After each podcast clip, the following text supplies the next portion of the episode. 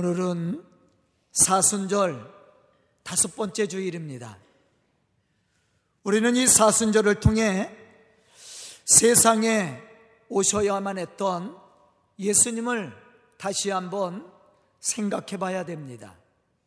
또 세상에 오신 예수님이 하신 일이 무엇인지를 우리는 말씀을 통해서 분명히 알아야 됩니다.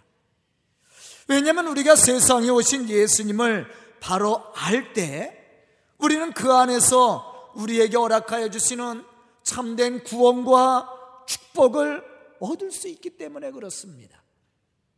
물론 이 시간 예배드리는 우리 성도들은 다 할 거라고 저는 믿습니다.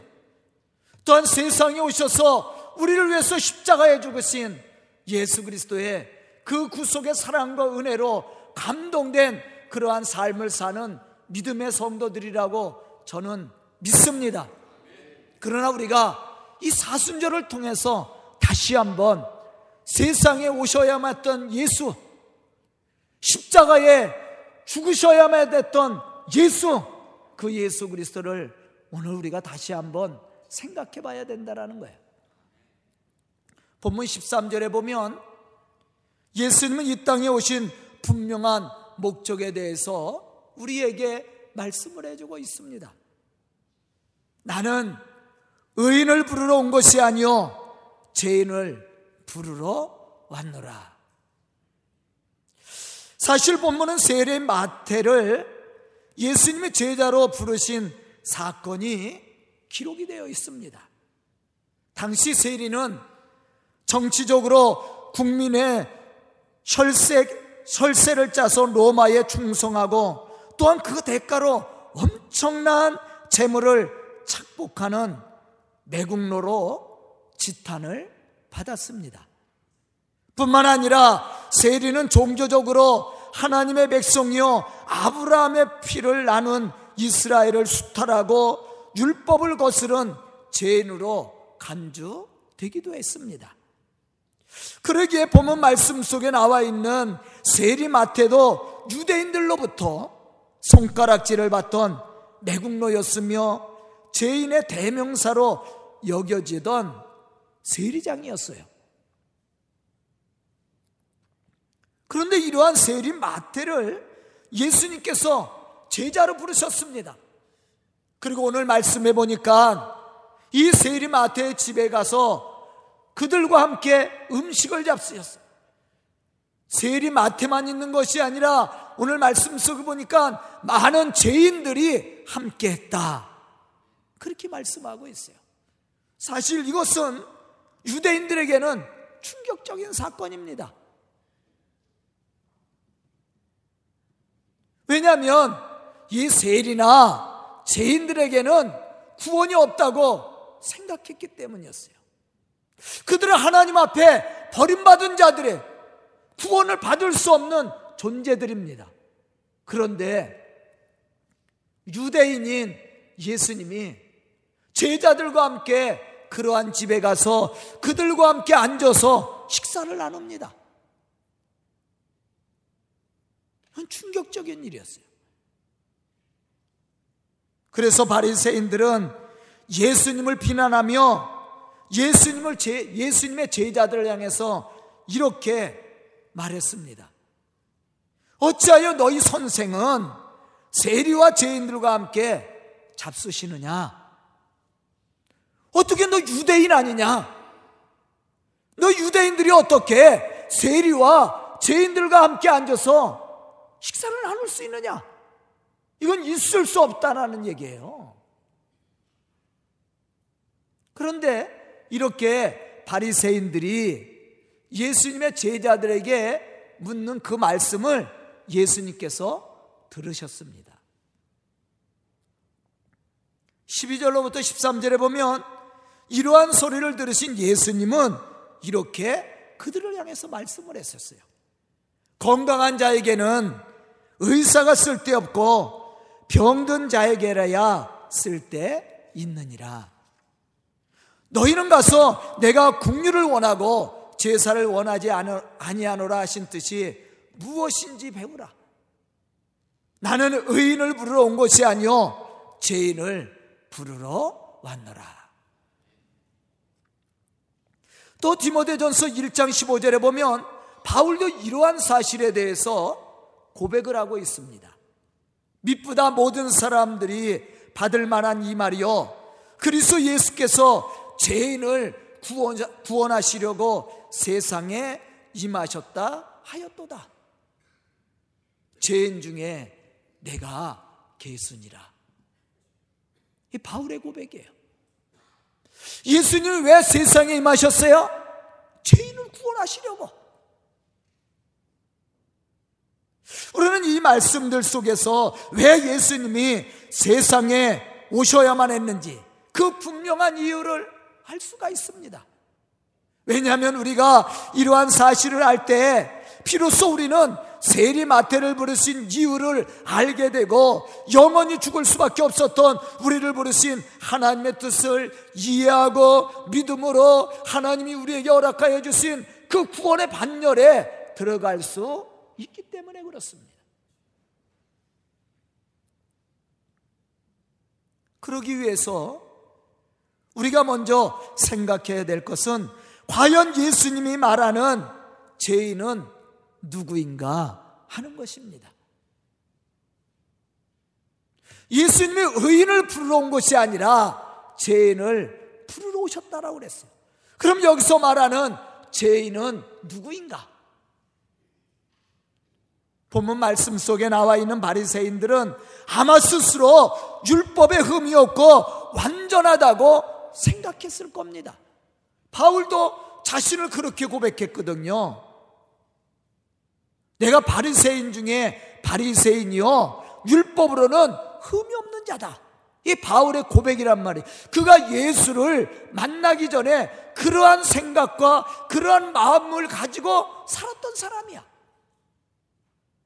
그런데 오늘 말씀 속에 나와 있는 바리새인들도 마찬가지입니다. 본인들은 율법에 흠이 없다고 생각했어요. 완전하다고 생각했던 거예요. 그렇기 때문에 세리 마태를 비방하고 그들과 함께 있었던 예수님을 비방했던 겁니다.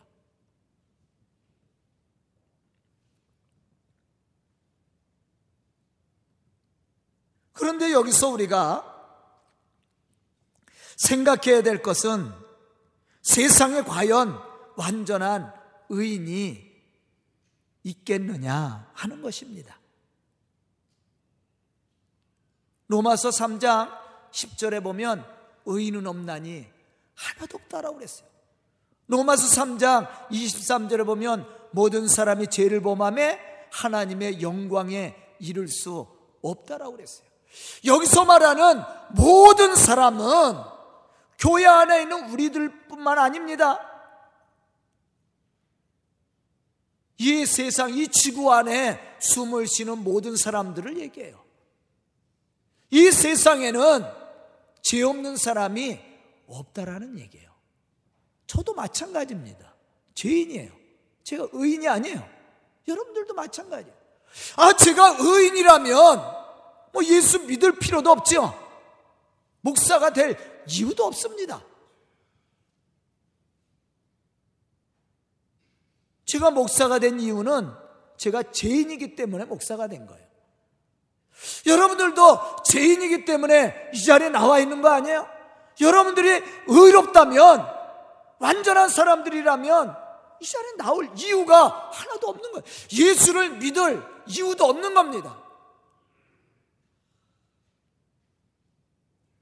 우리가 예수를 믿게 되는 것은 바로 우리가 죄인이기 때문에 그래요. 예수님도 그러한 사실을 말씀했습니다. 바울도 그러한 사실에 대해서 증언했어요. 그러니까 세상에는 죄 없는 사람이 없는 거예요. 우리는 여기서 분명한 사실 하나를 발견할 수가 있습니다. 그것은 지금 예수님이 찾고 있는 사람은 정말 죄가 없고 완전한 사람이 아니라 자신의 죄를 깨닫고 회개하는 죄인을 찾으시고 또 그 사람들을 구원하기를 원하셨다라는 거예요. 예수님은 분명히 말씀하셨습니다. 내가 의인을 부르러 온 것이 아니라 죄인을 부르러 왔노라. 여기서 예수님이 찾는 죄인은 바로 회개하는 죄인이에요. 자신의 죄를 깨닫고 바울과 같이 예수님을 만나고 자신이 죄인 중에 괴수라고 그랬죠. 그러니까 자신의 죄를 깨닫고 주님 앞에 제사함의 은총을 구하면서 하나님의 구원을 사모하는 그러한 믿음의 사랑, 그러한 죄인을 예수님이 찾으러 오셨다라는 거예요. 로마서 3장 10절로부터 18절에 보면 이렇게 말씀합니다. 의인은 없나니 하나도 없으며 깨닫는 자도 없고 하나님을 찾는 자도 없고 다 치우쳐 함께 무익하게 되고 선을 행하는 자도 없나니 하나도 없도다. 그들의 목구멍은 열린 무덤이요 그 혀로는 속임을 일삼으며 그 입술에는 독사의 독이 있고 그 입에는 저주와 악독이 가득하고 그 발은 피 흘리는데 빠른지라 파멸과 고생이 그 길에 있어 평강의 길을 알지 못하고 그들은 눈앞에 하나님을 두려워함이 없느니라. 이게 세상을 얘기하고 있어요.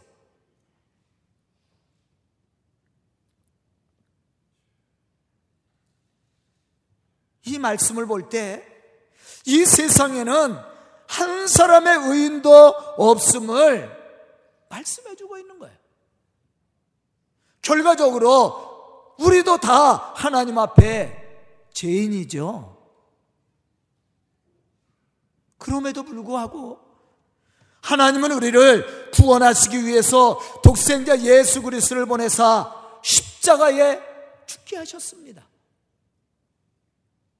그 결과 예수가 그리스도이심을 믿는 모든 사람들에게 주어진 축복이 뭡니까? 제사함의 은총과 구원입니다. 바로 예수님은 이러한 구원을 이루기 위해서 세상에 오신 거예요. 이렇게 자신의 죄를 깨닫고 회개하는 영혼들을 구원하시기 위해서 세상에 오셨다라는 거예요.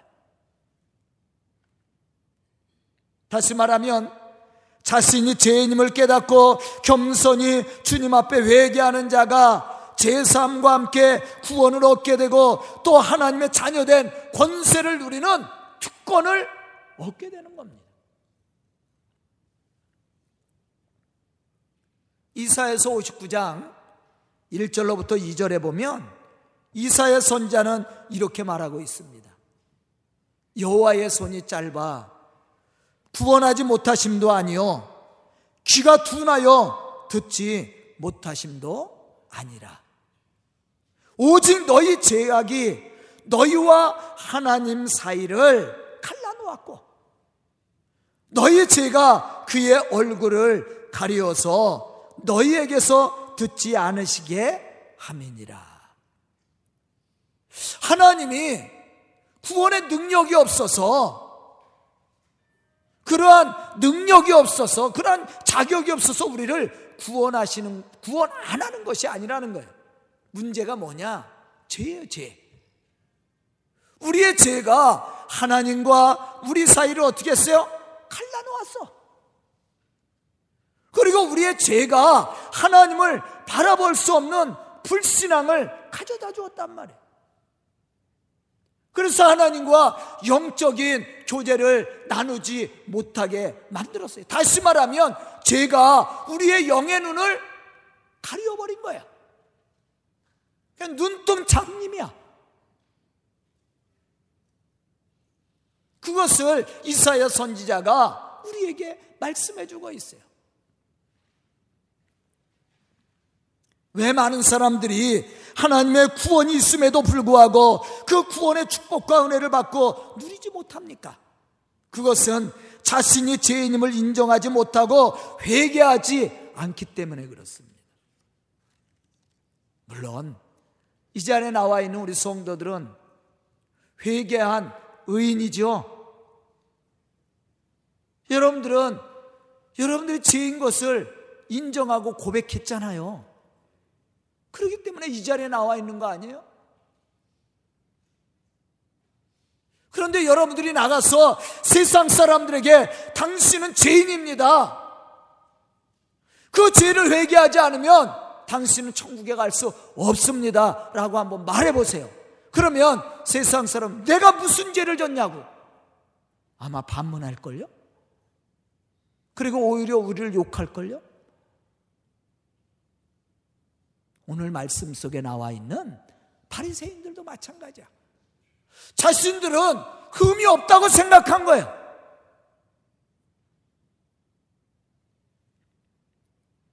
구약에 보면 하나님은 이스라엘 백성들이 죄를 지을 때마다 벌하고 또 징계하기보다 그들이 회개하고 오기를 기다리셨어요. 물론 하나님이 이스라엘 백성들을 징계도 하고 책망도 하고 저주도 내렸어요. 그래서 때로는 나라를 빼앗기도 했습니다. 그러나 그 이유는 그들을 심판하기 위해서가 아니었다라는 거예요. 하나님은 그러한 책망과 징계를 통해 그들이 본인들의 죄를 깨닫고 회개하고 돌아오기를 원하셨다라는 거죠. 그게 하나님의 사랑과 관심이에요.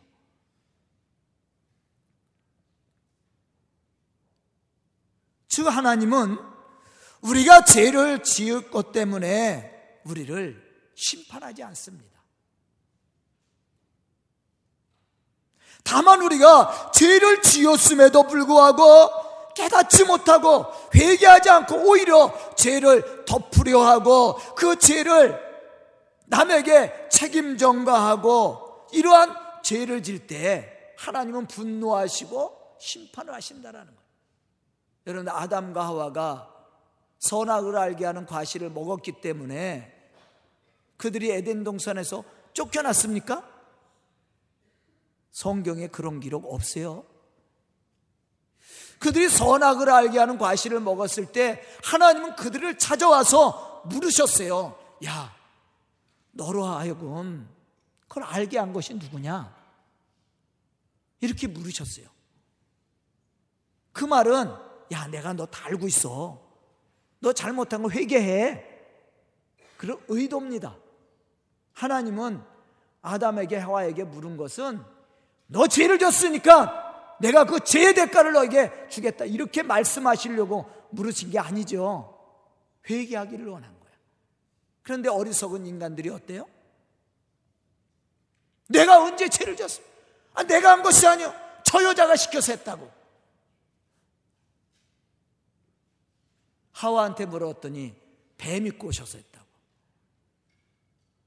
유혹했다고 넘어가요? 근데 이러한 모습은요, 다 가지고 있어.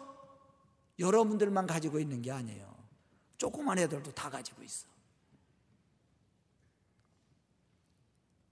우리 교회 학교 애들이, 우리 교육관 시계가 남원하질 않아요. 애들이 공차 갖고 교육관 시계가 몇 번 떨어졌거든. 유리가 깨지고. 예. 그래서 그럴 때마다 야 이건 누가 그랬냐? 제가 그랬어요. 아니요, 제가 그랬어요. 아, 제가 해라고 그래서 했어요. 애들도 다 그래.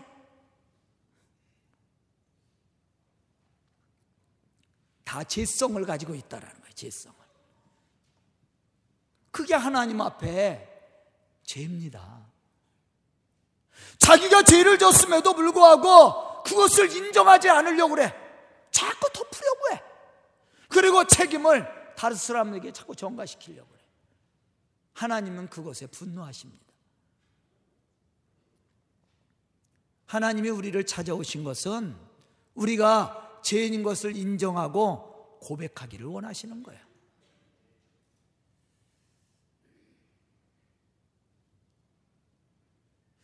누가 보면 15장 7절에 보면 예수님은 죄인 한 사람이 회개하면 하늘에서 회개할 것 없는 의인 아홉, 아흔아홉으로 말미암아 기뻐함보다 더 기뻐하리라 그렇게 말씀을 했어요 누가 보면 15장 10절에 보면 또 예수님은 이렇게 말씀합니다. 내가 너에게 이르노니 이와 같이 죄인 한 사람이 회개하면 하늘의 사자들 앞에 기쁨이 되느니라. 하나님이 기뻐하시는 일은요, 회개입니다. 그래서 하나님은 예수 그리스도를 세상에 보내셨고 또 예수님은 그러한 하나님의 뜻을 이루기 위해서 십자가에 고난을 치셨다라는 거예요. 이번 사순절을 보내면서 우리 성도들은 부활의 소망을 기다리는 우리 성도들은 참으로 하나님 앞에 겸손히 죄인임을 고백하고 회개함으로 하나님의 구원을 이루어가는 그러한 믿음의 성도들이 다 될 수 있기를 주의 이름으로 축원합니다. 또 하나는 예수님의 세상에 오신 목적이 무엇이냐는 거예요. 그것은 제가 아까도 얘기한 것처럼 세상을 구원하시기 위해서 오신 거예요.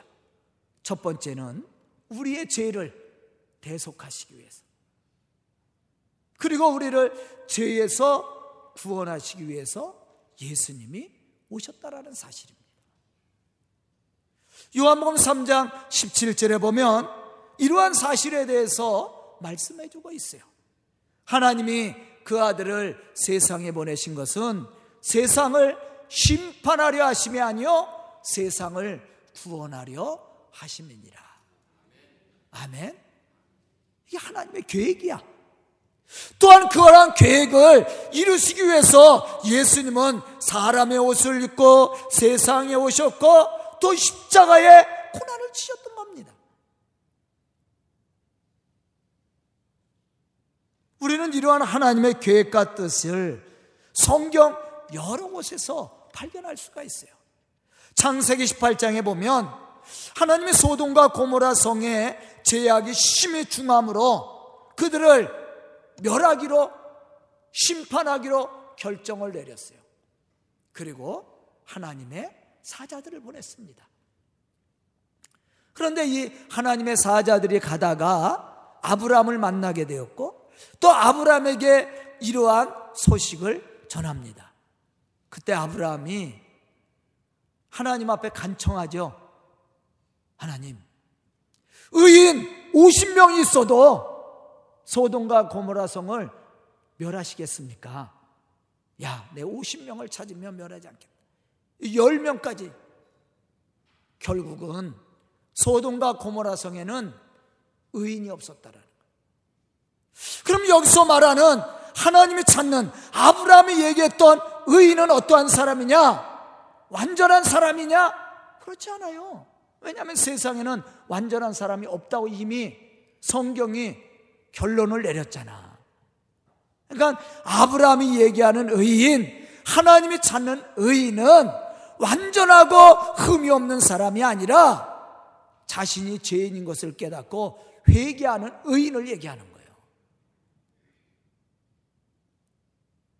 그런데 소돔과 고모라 성에는 회개하는 사람이 한 사람도 없었다라는 거예요. 결국은 하나님의 심판을 받지요.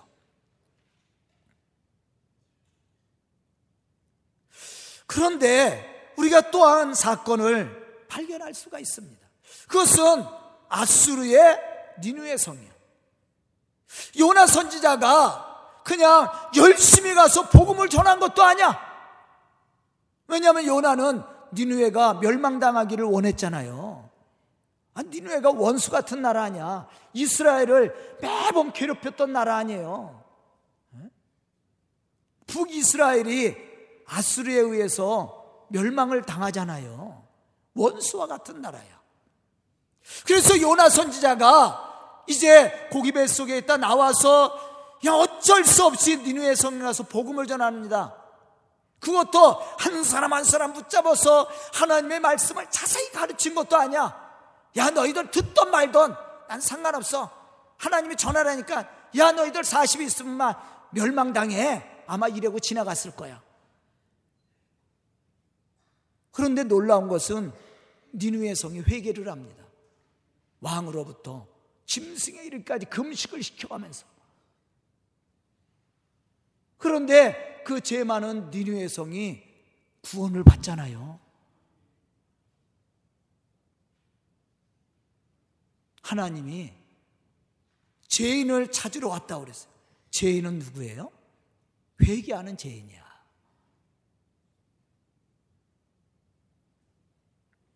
에레미야 5장 1절에 보면 하나님은 에레미야 선지자를 향해서 이렇게 말씀을 하셨습니다. 너희는 예루살렘 거리로 빨리 다니며 그 넓은 거리에서 찾아보고 알라. 너희가 만일 정의를 행하며 진리를 구하는 자 한 사람이라도 찾으면 내가 이 성읍을 용서하리라.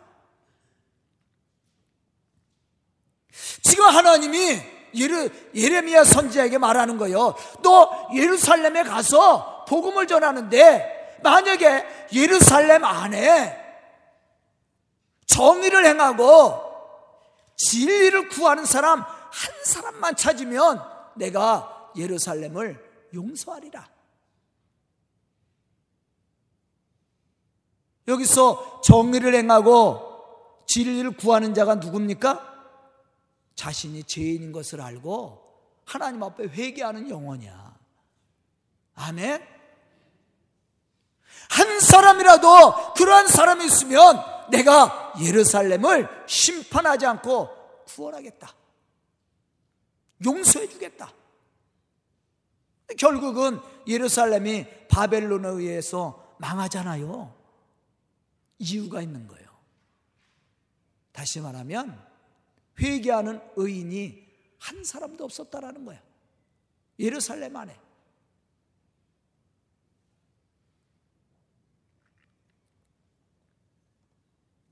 우리가 이 사실을 깨달아 알아야 됩니다. 이 말씀을 보면 악하고 부패한 예루살렘에 대한 심판의 경고이면서도 그 성읍 안에 하나님의 진리의 말씀을 구하며 행하고자 하는 경건한 의인, 즉 회개하는 죄인 한 사람을 찾으라는 예언이에요. 그러면 하나님께서 그 성읍을 심판하지 않고 구원하시겠다라고 하나님이 말씀하고 있는 겁니다. 그런데 문제는 그 성읍이 회개하는 죄인이 한 사람도 없었다라는 거예요. 우리가 에레미야 5장 3절로부터 4절에 보면 그러한 사실을 알 수가 있어요. 여호와여 주의 눈이 진리를 찾지 아니하시나이까? 주께서 그들을 치셨을지라도 그들이 아픈 줄을 알지 못하며 이참 슬픈 얘기예요. 지금 에레미야 선자가 하나님 앞에 고백하는 거예요. 하나님, 하나님이 진리를 찾는 주의 진리를 찾는 사람을 하나님이 찾으시지 않습니까? 그런데요. 이 예루살렘에 가서 복음을 전했더니 그들이 깨닫지 못합니다. 주님께서 그들을 치셨는데도 그들이 아픈 줄을 알지 못합니다. 그들을 멸하설지라도 그들이 징계를 받지 아니하고 하나님이 그들을 심판하는데 우리는 절대 징계를 받지 않는다고 얘기해요. 왜? 우리는 선택받은 백성이야. 아브라함의 자손이야. 얼마나 교만해요? 세례요한은 뭐라고 그랬어요? 야! 이 돌들로도 하나님께서 아브라함의 자손을 만들 수 있다라고 그랬어요. 너희가 아브라함의 자손인 것을 자랑하지 말라고 얘기했잖아요. 그런데 이 교만한 거야, 교만한 거야. 그들의 얼굴을 바위보다 굳게 하여 돌아오기를 싫어하므로 내가 말하기를 이 무리는 비천하고 어리석은 것뿐이라 여호와의 길 자기 하나님의 법을 알지 못하니라. 얼굴이 그냥 철갑으로 가려버렸어. 그래서 하나님을 바라보질 않아요. 이 불신앙을 얘기하는 거예요. 불신앙. 우리는 이 말씀을 들으면서 깨달아야 될 것이 있습니다. 그것은 지금 하나님이 예루살렘을 심판하시겠다고 말씀을 하셨지만 하나님은 그 백성을 심판하기를 원하지 않으셨다라는 거예요. 구원하시기를 원하셨다는 거예요. 그래서 의인을 찾는 거야. 무슨 의인이에요? 회개하는 의인. 자신이 죄인인 것을 깨닫고 하나님의 구원을 갈망하는, 사모하는, 회개하는 의인. 그 사람을 찾는 거예요. 여러분들 한번 생각해 보세요. 하나님이 이 세상을 심판하기로 결정하셨다면 세상에 구원받을 사람이 누가 있어요? 그리고 이미 세상은 심판을 받았을 거야. 그런데 왜 예수님을 세상에 보내주셨어요? 구원하기 위해서요. 그래도 그 많은 사람들 중에 회개하는 죄인이 있을 거라고 하나님은 생각하신 거예요. 그들을 구원하기 위해서. 그들이 누구냐면 여러분입니다. 윤복희의 여러분이 아니라 어? 하나님이 구원하시고자 하는 분은 바로 회개하는 죄인이에요. 하나님은 그들이 있는 한 심판을 거두시겠다라고 그랬어요. 이것이 우리를 향하신 하나님의 사랑이고 관심입니다. 예수님의 세상에 오신 이유도 이러한 하나님의 사랑을 이루기 위해서 예수님이 이 세상에 오신 거야. 본문 13절에 보면 이러한 사실에 대해서 말씀합니다. 너희는 가서 내가 국류를 원하고 제사를 원하지 아니하노라 하신 뜻이 무엇인지 배워라. 나는 의인을 부르러 온 것이 아니야. 죄인을 부르러 왔노라.